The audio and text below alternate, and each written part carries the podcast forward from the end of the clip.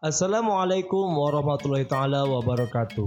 Selamat datang di Alba Satu Podcast.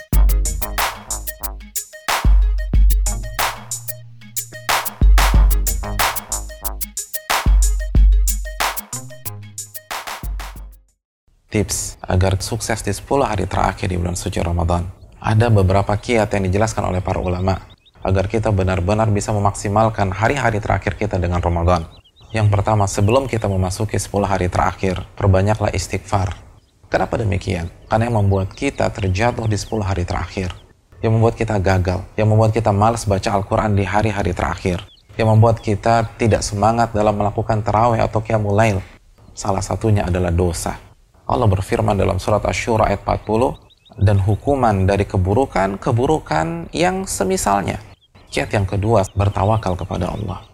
Di detik-detik terakhir menjelang 10 hari terakhir, di dalam sholat kita, hendaknya kita sisipkan sebelum kita salah membaca Allahumma a'inni ala dzikrika wa syukrika husni ibadatik. Ya Allah, tolonglah aku sehingga aku bisa berzikir kepadamu. Aku bisa bersyukur kepadamu. Dan aku bisa memperbaiki ibadah-ibadahku dengan mengharapkan pertolongan dari Allah, dengan bersandar pada kekuatan Allah Subhanahu wa taala dan kita menginginkan mendapatkan husnul khatimah, mendapatkan Lailatul Qadar, maka Allah akan wujudkan hal tersebut. Barang siapa yang bertawakal, bersandar, meminta pertolongan kepada Allah, maka Allah akan wujudkan keinginannya. Kiat yang ketiga, husnudzon kepada Allah. Berbaik sangka kepada Allah. Allah akan membuat kita mendapatkan Lailatul Qadar dan sukses menutup Ramadan tahun ini dengan husnul khatimah jika kita benar-benar berusaha dan berdoa husnudzon kepada Allah. Allah berfirman dalam hadis yang dikeluarkan al Imam Tabrani, Aku tergantung keyakinan hambaku terhadapku. Kalau prasangka itu baik, maka hasilnya akan baik. Tapi kalau prasangka itu buruk, maka hasilnya pun akan buruk.